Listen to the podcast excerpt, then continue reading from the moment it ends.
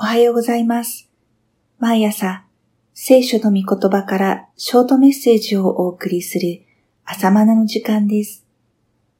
今日の御言葉は、コリント人への第二の手紙、第10章4節です。私たちの戦いの武器は肉のものではなく、神のためには要塞をも破壊するほどの力あるものである。コリント教会の兄弟姉妹の多くは、悔い改めに導かれたのですが、パウロに対する反対者がまだくすぶっていました。だから、心を開いてほしいと手紙の中で繰り返し進めています。10章からは皮肉混じりの語調に変わってきました。あなた方の間にいて、面と向かっているときはおとなしく、離れているあなた方に対しては強気なものとは、反対者たちのパウロへの陰口です。また、パウロの手紙は重みがあって力強いが、あってみると外見は弱々しく話はつまらないとの陰口もパウロの耳に届いていました。陰口は人を不愉快にし、深く傷つけます。それは肉なる感受性が大いに反応するからです。言う側も聞く側も肉なる反応の応酬です。肉の言葉に肉が反応し、事態は悪化します。人を生かすのは霊であって、肉は何の役も立たないと、主イエスが言われた通りです。注釈。昨今の SNS は陰口の温床です。御霊による対処以外に術はありません。私たちは常に外側からの刺激に対する反応を繰り返しています。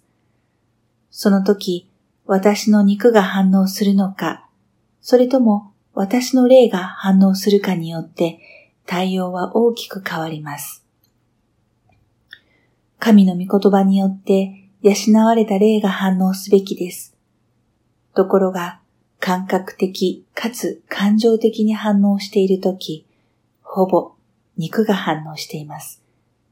ですから、まず一呼吸置いて、御言葉は何と言っているだろうかと尋ね、その御言葉に従う心で反応するようにします。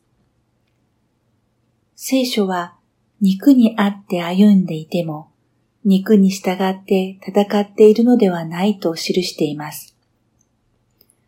肉体を宿として生きていますが、その原動力となっているのは肉ではないのです。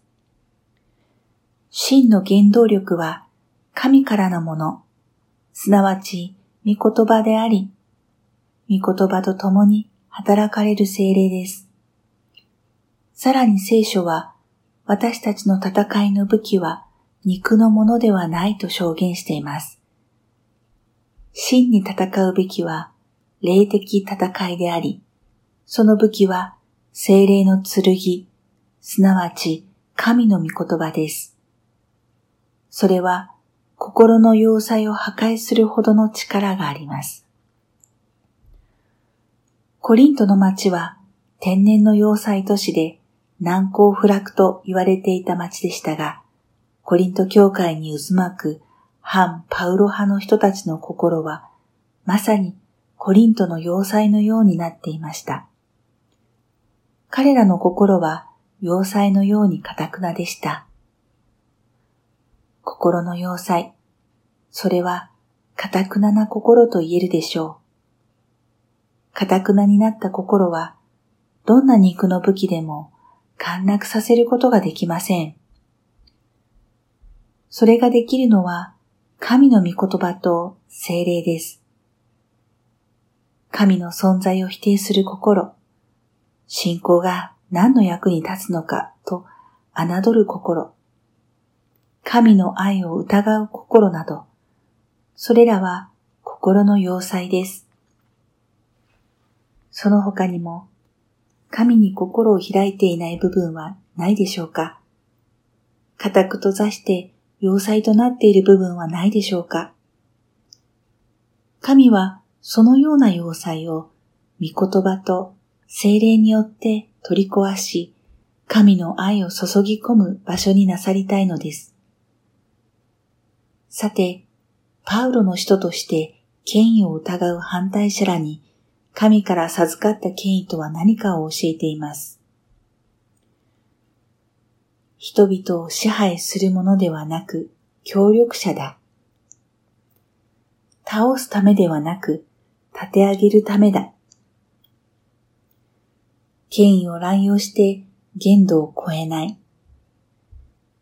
権威を自慢するのではなく主を誇る。こういう人が主から推薦されるリーダーだ。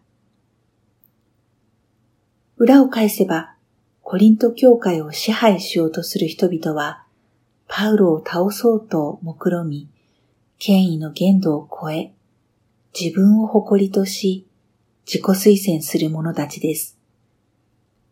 彼らは教会を混乱させ破壊するのです。